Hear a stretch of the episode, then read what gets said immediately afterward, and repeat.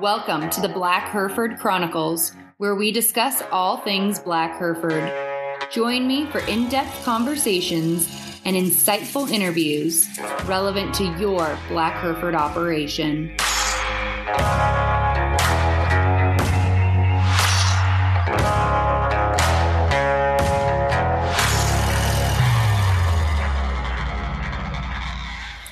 Before we dive into today's conversation, I want to fill you in on the latest sale info.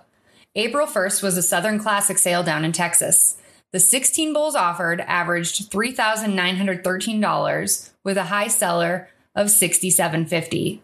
The 14 bred heifers averaged $3,439 and the 18 open heifers averaged just over 2500 bucks. Today's episode was a good one. In our business, we can be great at making solid genetic choices for our herd, fantastic at seeing a healthy calf all the way through to their first breeding season, and awesome at producing truly top shelf cattle. But the reality is, in order to be successful, we have to be more. We have to be salesmen. We have to be master marketers. So, to that end, I decided to have a conversation with a cattleman that I think is truly one of the great marketers, Trey Wasserberger of TD Angus. Trey and his wife Dana own a fast growing, truly impressive operation. Last year, TD Angus sold the famous Doc Ryan for over $500,000.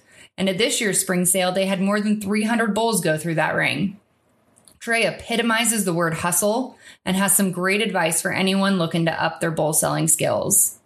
We had an awesome conversation about the importance of selling your whole operation, not just bulls, and even went into the weeds just a little on some major industry wide issues. I hope you enjoy. I am here with Trey Wasserberger, and I'm going to allow him to introduce himself and his operation to you guys for a few minutes. So, Trey, will you tell me kind of what you got going and who you are? Yeah, hi guys. Uh, Trey Wasserberger here. Uh, me and my wife Dana own a uh, registered uh, Angus outfit here, here south North Platte. We purchased in 2017 from Bill and Barb Rishel and uh, run about 900 purebred Angus cows and sell about 400 bulls a year. And just got done with our annual sale a couple weeks ago and sold to about 18 different states. And yeah, here we go, right in the middle of it, getting ready to breed. So uh, yeah. So I've known Trey for a few years now, and one of the many remarkable things about Trey is that he is an excellent salesman. He knows how to market the hell out of his bowls. And that's why I wanted to bring him on and have a conversation about the importance of being a salesman and of marketing. So, would you talk about the first step to me, in my mind, with marketing bowls is your culling practices? Mm-hmm. So, would you kind of talk about that and what kind of culling practices you use? How important of a role does that play for you in your operation? Yeah, I mean, I just said it earlier. We run about 900 and some purebred cows, and we we only market about 400 bulls. So there's about 100 head in there getting cut. I mean, um, you sound like my banker. Like, hey, where's them other? Where's them other 100 bulls? well, they're not bulls anymore. And uh, the, one of the main reasons why Dana and I got into the registered business was because we were really really struggling to find a seed stock op seed stock operator that did such a thing. And and I, I believe that in this business that a seed stock is at the the tip of the pyramid for the industry and they should know all aspects of it and they should be be in all aspects of it. So how do you necessitate so in my opinion the seed stock producer is the expert. He is telling commercial customers what it takes to make have a better bottom line or a better profit margin, and that is their job. But if he doesn't know what that takes, why is he selling seed stock bulls? And that really, I'd get into conversation with some seed stock operators, and not a wife said, "How many cattle have you fed?" Well, I've never fed any cattle. Have you ever bought back your customers' heifers and bred them? No, I've never done that. So, what, how do you know how how are you measuring the progress of your of your program if you don't do exactly that. If you don't measure it, then what are we what are we trying to establish here? And so we got into it, and the first thing I did was we just put parameters on strict weaning and yearling weight, and uh, if they didn't hit those parameters, instantly got out. Um, we sort bulls four or five times. I mean, uh, I sorted bulls the week of the sale. I took another five or six bulls off, and uh, they go to the feeding pen, and that's where they belong. And and then you know God has His natural way of doing it too, and He knocks them out with a semen check, and and that's good. Um, it's good. It's it's incredibly difficult, but I think you need to have some kind of measuring stick of what makes a sale. And I, I always tell my customers, I'm not going to turn out a bull that I wouldn't turn out myself. Um, I just won't. And and that's got us a long way, and, and it's got us a long way down the industry in, in a short amount of time. But uh, it's no doubt that this this program is working uh, because of because of those culling practices. And, and every year we we we raise the bar a little bit more and raise it a little bit more and a little bit more. And uh, these cattle hold up better and, and feet and uh, fertility, uh, and it's just it continues to just get better and better. So something that Logan and I talk about a lot and toy around with is incentivizing customers to get some of that information back to you. Yeah. Have you found anything that you think is working really well? What are your thoughts on how we get that feedback? Yeah, so when I when I was buying bulls as a commercial cattleman, which I think you need to start out as a commercial right. cattleman and then move your way up into a purebred industry because uh, one of my favorite sayings I tell a lot of guys is every commercial cattle every commercial man should run about 50 purebred cows and every every purebred guy should run about 200 commercial cows and we'd have a hell of a lot better understanding of each other if we did. And so it's it, my problem was I was buying bulls that they they're telling you they're going to genetically make you relevant, but there's no measuring stick. And so that was really hard for me to go by. And I owe it, you know, I'm no different than you or, or Jimmy Joe or Billy John down here. The stoutest bull in the sale we all want. And he's going to bring over my budget. And that was incredibly hard for me to buy a $10,000 bull that I didn't know had genetic relevancy. When I bought this, I had to figure out, when I bought Rishel Angus, I had to figure out how to measure that these cattle are doing what I'm telling you they're going to do. And one of those is the TD feed test, which you're very, very, very well aware of. Um, first couple years, you know, we had about two, 3,000 head. Now we're about then we had 4,000. Our third year, we were at 4,800. Uh, continues to grow, and all it is is just a, a way for our customers to feed cattle. Because let's be honest, a lot of people forget what's at the end of the chain, and yes. everybody think, yeah, everybody thinks that we're just raising calves and pounds, and and it's not my problem what they leave, and that is that is bullshit. No pun intended.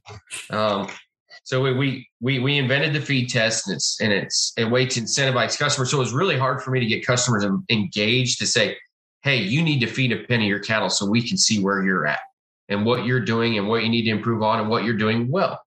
And so, I'll be honest with you, Jed. The first six months, I I couldn't get a lot of people signed up, and uh, they were just like, "Ah, volatility in the markets and uh, grain prices, and I can't, I don't understand the CME and the board, the board of trade, and I'm just they're terrified of it because you know, remember the old saying, "That's the way, that's the way Dad did it." Yeah, well, Dad's, yeah, Dad's never fed them, um, and they were just scared of them, and it's something new. Well, we always sell them on Superior or sell them at North Platte Livestock or Overall Livestock, and we're just comfortable with that. And I said, that's fine.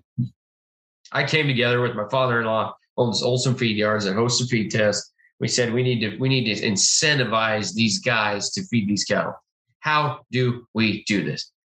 And Kirk says, "What incentivize what incentivizes you?" And I said, "Cash." He said, "Exactly." You need to come up with five of the main profit drivers in the cattle feeding sector, uh, and, and and award five thousand dollars to each winner. I mean, winner takes all, and uh, there's five thousand each category, and it's average daily gain, uh, feed conversion efficiency, highest yield, highest prime percentage, and highest certified beef percentage, all which are premium programs in its own right. And you know, at first, now at first it was kind of people kind of dip their toes in. Um, now we're actually getting live data back, like you know, actual data back. Uh, my family up in Wyoming uh, fed cattle for years, and we didn't realize we always we we drove we we have a strict parameter for bulls, and that's moderate calving high growth, high for pregnancy, high marbling, and we, we we have been we have been flat we have been flat or uh, stagnant our whole life and we didn't even realize it, but our ribeye and our yield, and which is highly correlated, was not adequate enough. I mean, we had just single trait selected for marbling and marbling and marbling that we actually drove down the ribeye and the yield yield in our cattle, and it showed. And we didn't know that until we put them on this feed test. And now, for the first time, these ranches get to come to the TD Angus bull sale and say, "I need to work on my ribeye." Trey, what what ribeye? And that you know, that's I tell them we can't just forget about everything. You know, throw the baby out with the bathwater and forget about everything else and just select for ribeye selection. Uh, we we just need to put it all together. And so I say, you know, one ribeye is plenty for for the consumer. I mean, there's a lot of data out there. There's a lot of packers and retailers that tell me that ribeye ribeye it's not about more meat today with a ribeye. It's about better meat, and that's a more consistent product, a highly marbled, consistent ribeye. And so we just need to.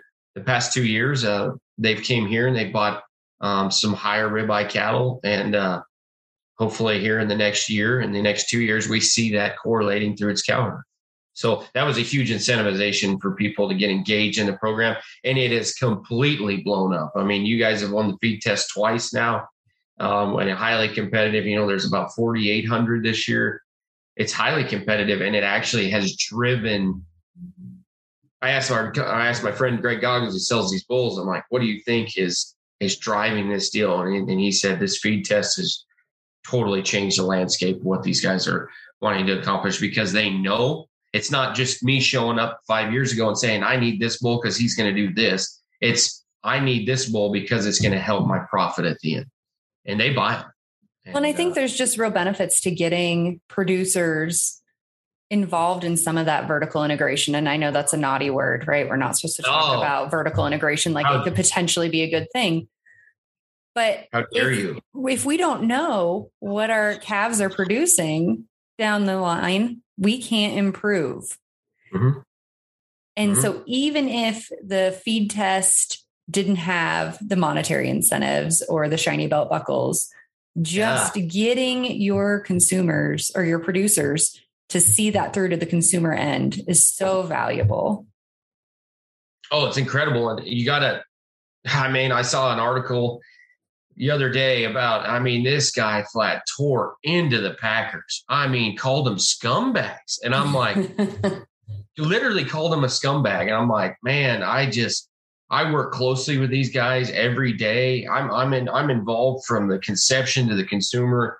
And I am not going to call anybody in the supply chain a scumbag. I mean, that's just not what this is about. And ranchers are, yeah, no doubt. Look at the profit margin in our industry. Are we getting, are the cow calf guys and mostly the feed feed yards are getting the short end of the stick and carrying the most risk. Yeah, but that's really. I mean, you just got to be. That's our. You got to understand. If I'm online, if I go on a tirade calling these people, you know, scumbags, and I call them on Monday morning and they to buy my cattle, what do you think that answer is going to be like? Yeah, I. I'm, I'm an advocate for change. I'm an advocate. If you think this is going to help us, I was I was reviewing the transparency bill this morning that uh, Senator Tester and Fischer are putting together. And man, there's some language in there about government regulation that just really strikes a nerve. And I don't want to be told how to market my cattle. And I don't have an AMA um, at all. I don't have a deal with a packer. And I, would I like one? Hell yeah. I mean, I mean, let's be, let's yeah. go ask these, yeah, let's go ask these feeders do you want a Packer deal? And I bet 90% of them would say yes. We would love a guaranteed spot to take our cattle. And basically, this transparency bill makes us go on the cash market, which is good. I believe in competition. No, I'm just I'm going down the weeds here, but mm-hmm. there's some parts of this industry where people are we just got to pull the wagon in the same direction. And I'm an advocate for change. If you think this is going to help you and change our market, I, I, I support you. So I support all of it. But um, retaliating against our customers, and I'm telling you, I've been an angry man. And I June 2020, I, I got 90 cents for my fat cattle, and it was this bad time in my life, and it was really scary. And this pandemic, and we didn't know what was reality and what wasn't, and I was angry. But my solution wasn't to to chastise my customer. Right. And, uh, we and we have to remember are, are we being being treated fairly? I don't think so, but they do hold the stick, and we have to do some individual th- thinking and figure out how to do it because the government will not save you. They're just not. They're not going to, and this organizations probably aren't going to save you. Now, are they good representation? Sure. Uh, do they pick up to the phone and they listen to them in Washington D.C.? Sure. So you do have to work with them, but uh, the one who's going to pull you out of a wreck is usually the guy that looks at you in the face in the mirror. So well, the government's had plenty of tools all along that they don't use. So I don't know why we suddenly anticipate that they're going to wake up and say, you know what? We care. Yeah, this isn't a new no. thought process. We've thought we've been trying to tell the government how to think for hundreds of years, and they spit it up and chew it out. Right. And what makes you think it's going to be any different? So, okay, so I'm going to rein this back in. Mm-hmm. A lot of our members, a lot of Black Hereford breeders, aren't as big. Well, none of them are as big as you, but we've got a lot of smaller guys. We've got, you know, just a handful of guys that are pushing out more than a hundred, a couple hundred bulls a year. So, what would you say for these guys are some of the must do's when it comes to marketing? What are things that, you know, whether you're selling 10 bulls or 150 bulls, that everyone needs to be doing? Mm-hmm let's not forget, and, and one of the best sayings I've ever heard is Pat Goggins um, said, This is a people business. And uh, at the end of the day, they make good cattle of all breeds and they make bad cattle of all breeds. But people want to write a check to somebody they like and trust. Um, 99% of my customers I know on a first name basis. I know their children's names are. Um, it's it's it's not, I mean, I have people come from all over the country that drive past hundreds of seed stock places to come here. And why is that? Because I firmly believe I hated buying bulls as a commercial man and getting booted in the ass the next day saying, see you next year. That that was really hard on me to hey, write a check, take your bull home, good luck. Don't, you know, if you have a problem, call me. And when I'm gonna call you in June with a broken leg, I'm going to be pissed off about it. I mean, it's at the end of the day, it's taking care of your your your customer. Again, here we are again, taking care of our customer. Can you imagine if I was lambasting commercial a cow calf operator and calling him a scumbag? I mean, I'm just not going to do that. Uh, you have to do whether you like it or not. Uh, these people are our customer, and you have to take care of them and go to the ends of the earth. I don't care if it's buying their 4-H steer. I mean, I don't care if it's sponsoring their T-ball team. You, I have learned that it's not as much. You know, they want them structurally sound, genetically relevant. They want to be. They want to know that when they sell their calves, we're going to be there. We're going to make sure they bring the market plus. Um, if not, we can go to the feed test. They want options and they want to know that they're trying. Does this feed test monetarily make TD Angus any money? Probably no. I mean, probably not. I mean, I buy a lot of our customer calves and put them in there that don't make money. Um, and that, that's not what it's about. It's it's it's about just making sure that they have an umbrella under them. And I just think there's not a lot of seed stock operators out there that that do that. I I, I feel like that cow calf operator that you know sells his calves and he weans them on the truck and sends them to North Platte and and they're gone. And uh, the first October they just sell there. And I don't. So hey, Jimmy Joe, who bought your steers? I don't know. Um, he doesn't even know who bought him. I mean, he, we need to continue this. You, you said it. Vertical integration is a healthy business model. And if we're not communicating through the supply chain, there's holes in our system, no doubt. And uh, we need to pull the wagon the same way. So these bull, my bull guys want to know that I'm going to be there for them, not just. And I say that all the time. You know, 364 days a year, we work for you guys, and one day a year, uh, you come to the most of the best. And that's that's our bull sale. And that really resonates with guys. I really think they're like, yeah, you know what? I'm okay because I know I can, Trey's going to answer the phone and go to bat for me. And I think that that's something that was missing when I was a bull customer. And so once again, I think you start at the bottom of the food chain in, in this business and work your way up because you realize that the issues in the seed stock industry was relevancy to the market and to uh, just reality and what was real and what wasn't. So I kind of took that with me and I've embraced a lot of my commercial upbringing. And, you know, I never owned a registered cow until about five years ago. I'm on my fifth year. People see my registration number on Angus. They're like, oh my God. Like, I had one guy tell me the other day he's got a 10 year old son who's who's been a member longer than I have. That's like, that's awesome. I mean, good for you know, he'll be a whatever right. centennial member. And uh, I'm not, but I'm proud of our upbringing, proud of where we came from. And and it's the school of hard knocks in reality. And uh, I think that's what the seed stock industry is missing. Um, going back to our roots, taking care of these people. Well, and I think it's important for seed stock guys to remember you're not just selling bulls, you're selling a program. Ah. And in order for people to buy into your program, you have to get them out there to see your operation, yeah. to see your program. Oh, I couldn't agree more. I mean, you that you you said it best. Yeah. People aren't just buying the bull, but they're buying the eight generations of cows behind it.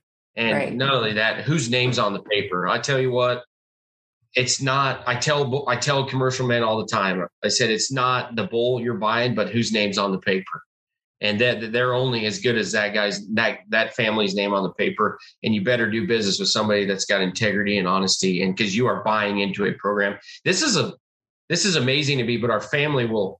It takes us five years to go through the supply chain. Um, to raise the bull that sires a calf all the way through the all the way through the feed yard and to the packer takes us five years. That's a huge commitment. Yeah. And you let's be honest, a a, a mistake is costly. Yes. And you don't and you don't even know you're there until you're about halfway through the supply chain. You're like, wow, that didn't work. That's terrifying. Especially in uh, this world of ET and yeah, you know, one little mistake suddenly isn't so little. I I I I, I saw a Hereford bull. I probably saw one of the best bulls of any breed I've ever seen at a stud a couple weeks ago with my friend Patterson Freeman, and we we were enamored by this bull. We looked him up. His mother was a virgin heifer, and his mother and his grandmother were a virgin heifer that were aspirated IVF. He's got two generations behind him that have never had a calf already. Hmm. I mean, I don't, and I, I, am not, I IVF and, and, uh, you know, put in three, 400 embryos a year. Uh, so I believe in it, but boy, that's fast track in a hurry now. And, uh, I was talking to a Wagyu breeder and he told me that they will take their replacement heifers. These are Wagyu, full blood Wagyu, Wagyu, uh, females. They will genomic test them. If they, if she does not genomic test right, I don't care what she weighs, what she looks like, who her mother was. If they genomically don't, uh, she does not excel in the traits that they're after, which is mostly cutability and mm-hmm. marbling. Mm-hmm. Um, they put an egg in her as a virgin heifer. Hmm. And that blows my mind. I mean, so there's a slippery slope between this Pathfinder cow that's raised a calf every year and done and ratioed better than her contemporaries. But is she genetically relevant probably today in the market? No uh, 10 year old genetics are just not worth what they, they, they should be. And so we have this crazy, almost mad scientist IVFing virgin heifers, virgin heifers, virgin heifers. And uh, that's a fast paced market. Now, he was phenotypically one of the best bulls I've ever seen. I don't even know how to read a Hereford EPD, but he was great footed. He was stout. He was sound through his hind leg. Uh, he's masculine. He was long bodied.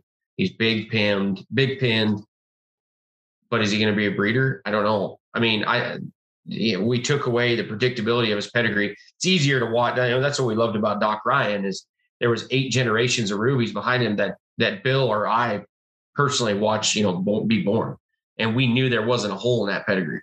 Right, and right. Uh, that's worth a lot, I think, in today's market. But okay, so if the most important thing is to get to know your customers, allow them to get to know your operation, sell your whole program. What's the opposite side of that? What would you say is one of the worst things or some of the really bad things a seed stock operator can do when they're out there marketing? Uh, you're going to make mistakes. Um, we just talked about it earlier. A bad bull is, is probably as, as expensive as a mistake as you can make. And we, we all make mistakes. Um, diving into an unproven bull uh, can be very, very costly because you know what? It's one thing to sell his sons, but then you're left with his daughters. Yeah. And that's that's a huge issue. And I we used a bull here that it was not the bull. Uh, we did our homework and saw wet females, and we saw the bull himself. We saw his mother, and we kind of knew the pedigree in the back there. And he was not the bull that we thought he was. And now I've got his two year old daughters out here that are got probably some of the plainest calves out there. Um, and they move their way into the recip pen as a two year old. Um, and that's costly. Uh, doing your homework. I think if you understand the business, if you understand the industry, you'll be able to to cut your mark, you know, cut your risk down a lot uh, for that. Another thing is, is I've learned to stay out of the riffraff. I mean, stay off Facebook and, and getting in and you know getting caught up in the cliche and, and the, the drama that ensues because this is a competitive uh, marketplace and people want to run you down and and you know just stay out of it stay the course put your chin down go to work uh, forget about all the noise. Uh, you know, we talked about that earlier. Uh, wish I cared, right? That's a that's a saying we use a lot, and uh, I believe that today. Uh, just steer the course, believe in your program, take care of your people, and uh, you'll be successful, no doubt. This podcast is sponsored by HI Slash Cattle Company. Success in the cattle industry isn't getting easier, and you can't afford to chase fads. You need cattle with proven genetics, not the flavor of the month. HI Slash Cattle Company, located in the heart of the Nebraska Sandhills, is committed to helping real cattlemen improve their herds with a balanced focus. At HI Slash Cattle, we raise bulls with grit that know how to work. There's still a few bulls available for this year. These boys came out of extreme drought conditions and are tough as nails.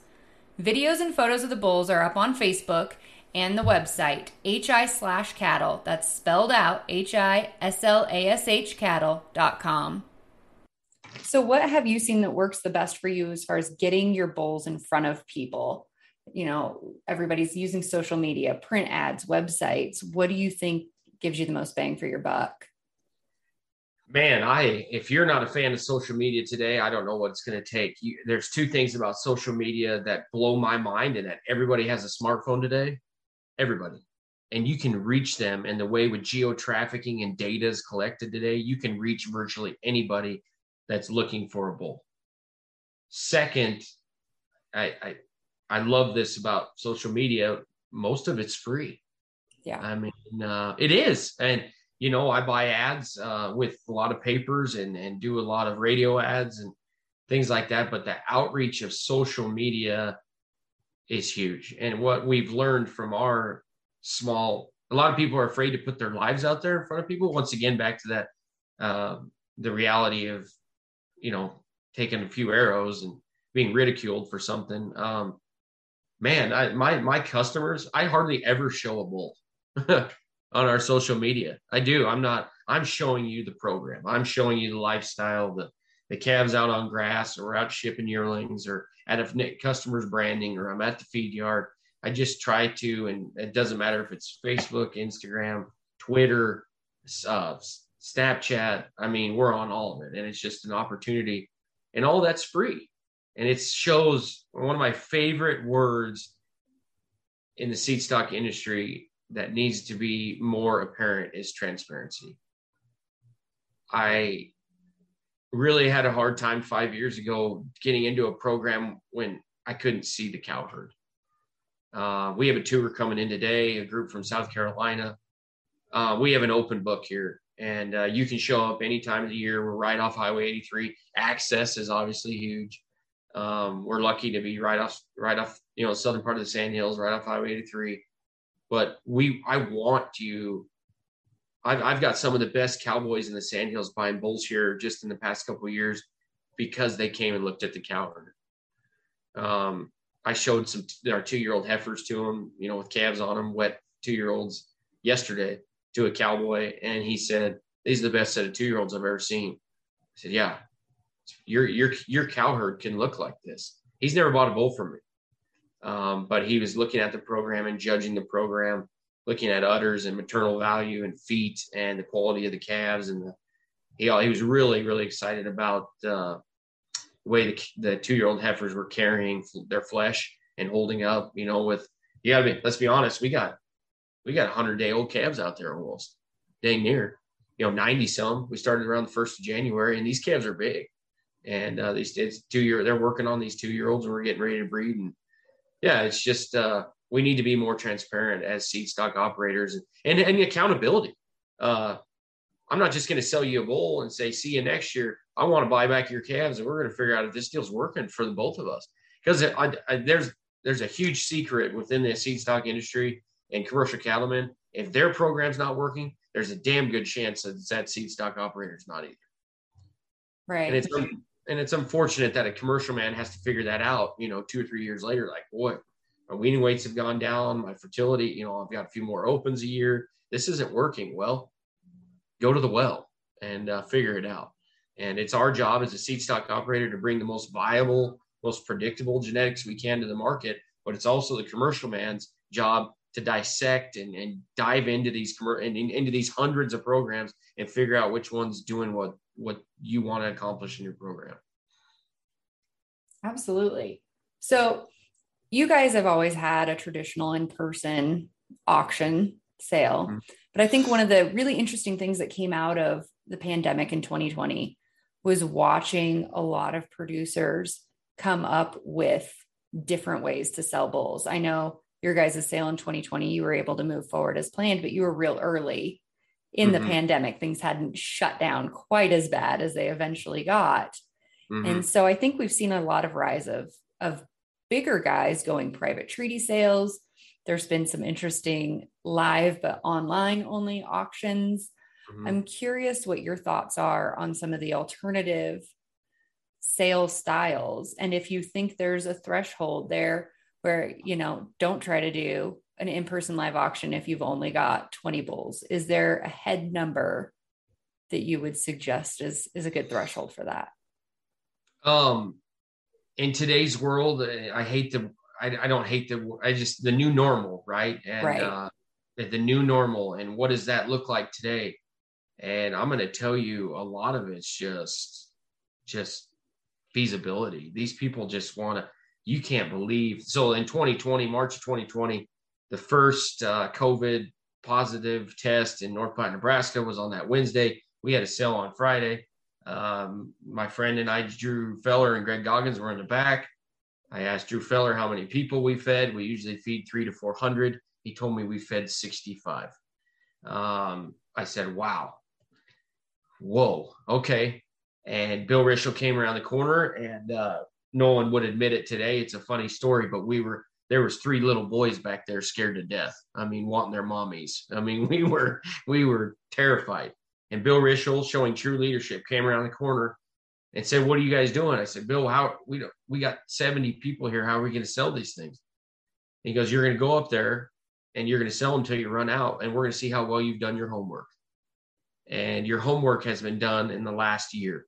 And we sold uh, half the offering. We sold over 160 bulls online that day. It was incredible. And that's the new normal. We had guys like you. You come to the sale and it's an event. We have people from mm-hmm. Texas, Florida, Canada, California, and they're all friends today. And it's a big deal and they love coming here. But since the COVID sale, we've had people and had that have not been back to the sale.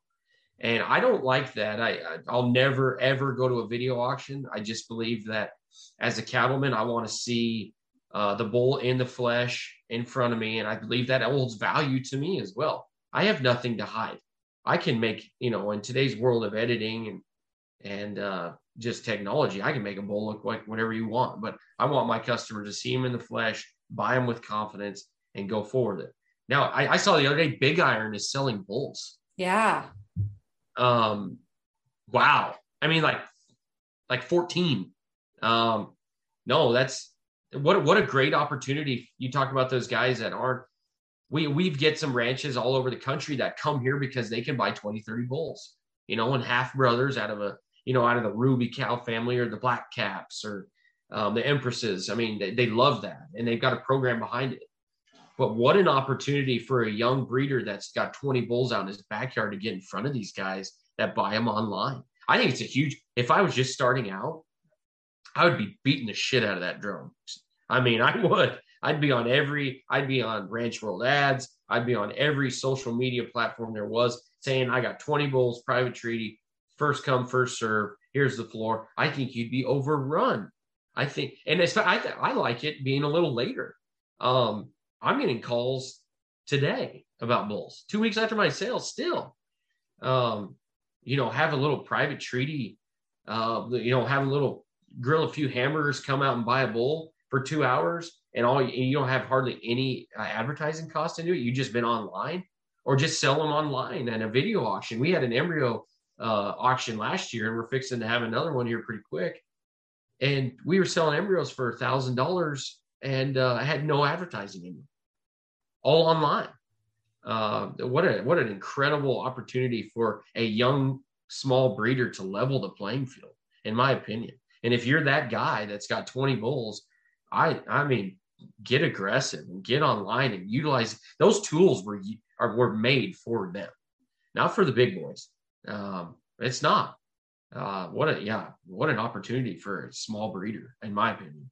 Well, and we even saw some interesting guys go to almost like a silent auction yeah style where you know send us what your bid is and we'll close yeah. bids on this day and then we'll dig through them and see who's got the highest yeah and that was not something i had seen pre-pandemic so I, I saw that I saw a guy do that. You know, same deal. Had about 22 bulls, and he said a sealed bid process, and it bumped his average probably fifteen hundred dollars a bull. You know, you look over there, and your neighbor's looking at the bull you like. I'm going to be incentivized to put a little more money on there because I want him. You get one shot. Uh, you know what would be cool is the fascinating the data uh, behind that. I mean, like here's Jimmy Joe over here who's only given five thousand for a bull, but in this sealed bid deal, he gives seven thousand.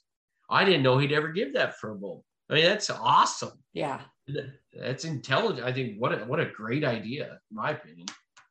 Well, I think it's just something that seed stock producers have to get comfortable playing around with, especially if you're not running 300 bulls through your sale every year. If you're a smaller guy, you've got to toy with it. You've got to play around, see what works. Absolutely. I mean, you have to get innovative. Uh, you have to. If I'll be honest with you, we started uh, when our first sale in 2017, we had 112 bulls. And so we've added 100 bulls every year, 800. Like my friend John Dickinson from California came this year in an epic drought. And he said, Trey, you basically added another sale to this. And I said, yeah.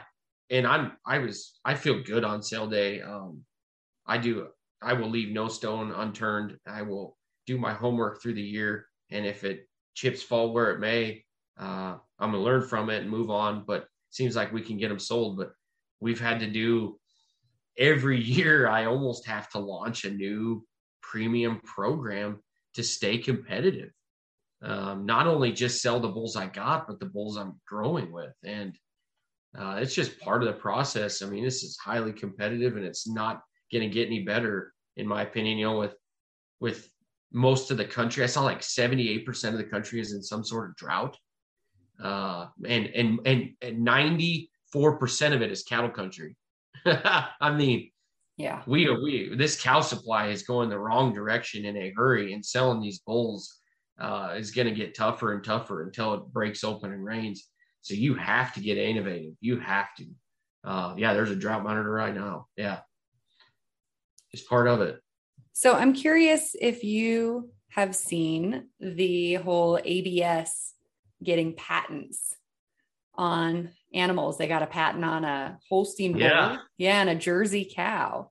Yeah. And I know there's a bunch of groups banding together to, to protest that and say, well, you shouldn't be able to get a patent on an animal. But boy, that's got really interesting implications as far uh, as seed stock ownership. What are your thoughts? Uh, I've kind of dove into that, and this isn't this is uh, this is just a new thing for the beef and dairy industry, but this is very common in, in chicken and, and swine. And uh, they're just trying, and I'm telling you, we're a decade or two behind these other industries.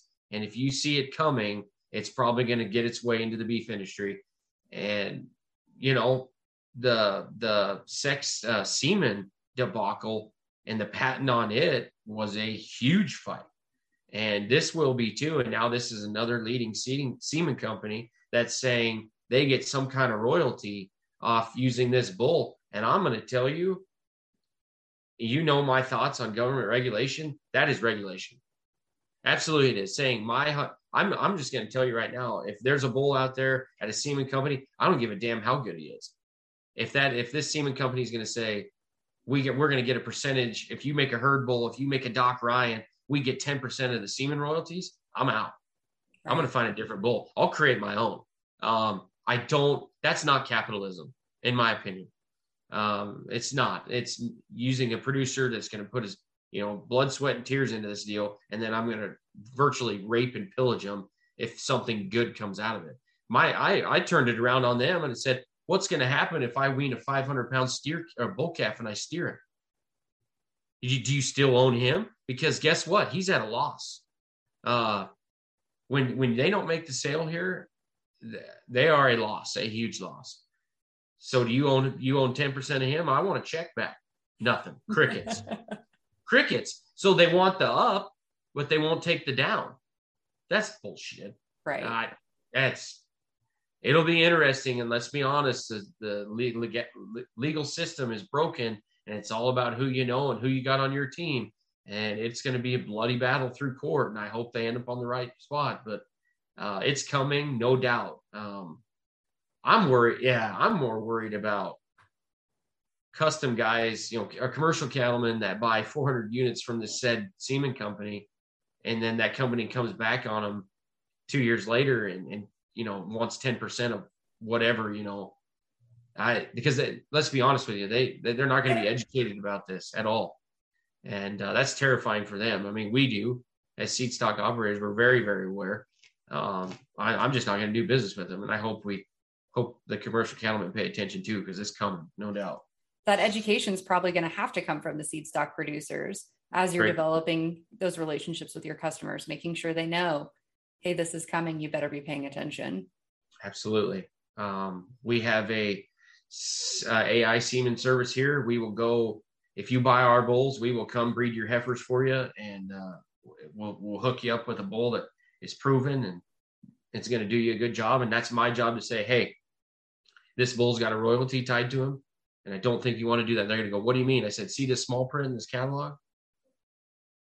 Yeah, we're not going to do that. Oh, yeah, you're exactly right. That's our job as seed stock operators to have that conversation. Good point. Okay, so I like to end every episode asking, and I know that you are not in the Black Hereford world. You know, you're an Angus guy through and through, but mm-hmm. you've had a little experience with them. Mm-hmm. What's one thing that you would change about Black Herefords? Um, boy, that's a great question.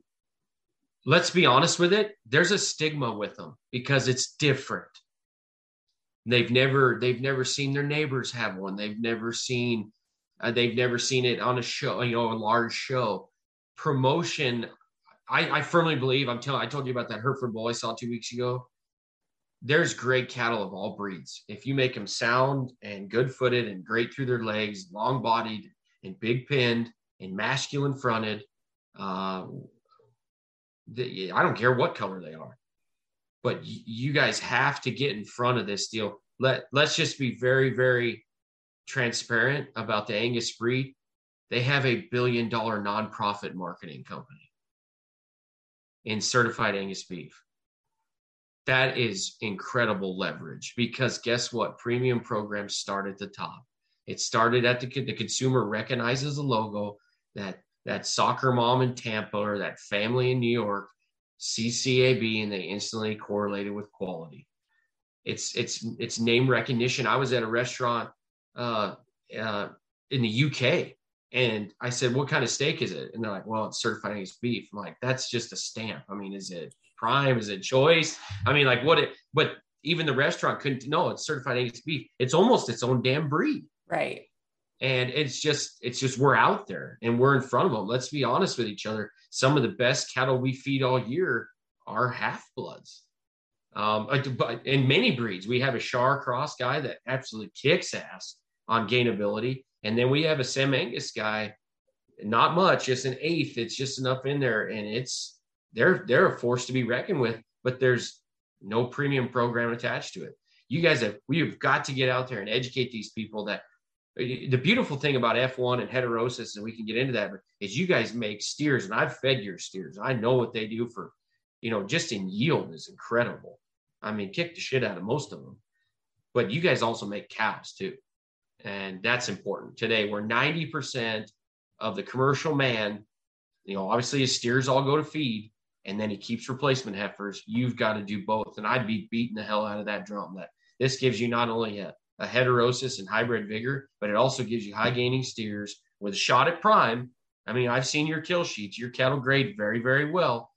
Um, plug B slash R, but uh, they gain very, very well and they grid very, very well. But you also make, uh, you know, sustainable, uh, uh, very, very functional mother cows and what it takes to raise those steers. Um, we, it's just about education. This is what this is about, right? What we're doing right now. Yeah. Get the breed out there and get in front of these people and know that, you know, I, I know dad never did it. I, I know your neighbor never did it, but maybe try it. Maybe try two bulls on these 40 cows over here and let's compare them and show actual data. Compare their weaning weights, compare their yearling weights, compare, and then feed them. Why not just put 20 head of these steers, your biggest steers of your F1s, and then your your straight blacks, your straight Hereford. I don't give a damn winning breed. And let's just let's just you know in a world where individual IDs is is coming, whether you like it or not, EIDs is coming. We should be able to track these cattle all the way through the supply chain and get data back, and then show them. And you know what? If you as a breeder get to the end of the supply chain and figure out, man, we're we're not as competitive as we thought, fix it. It's very fixable to get competitive. We we have added marbling into cat into cow herds in our program commercial program in two to three generations. Um, very, very, very, very quickly. Um, so that's what's great about this industry is you can catch up in a heartbeat. But like Bill Rishel says, you could you could jerk it out of them just as fast as you put it in too. So one yeah. of the things that gets me excited is if you look at membership and breeders in the Black Hereford Association, we're young.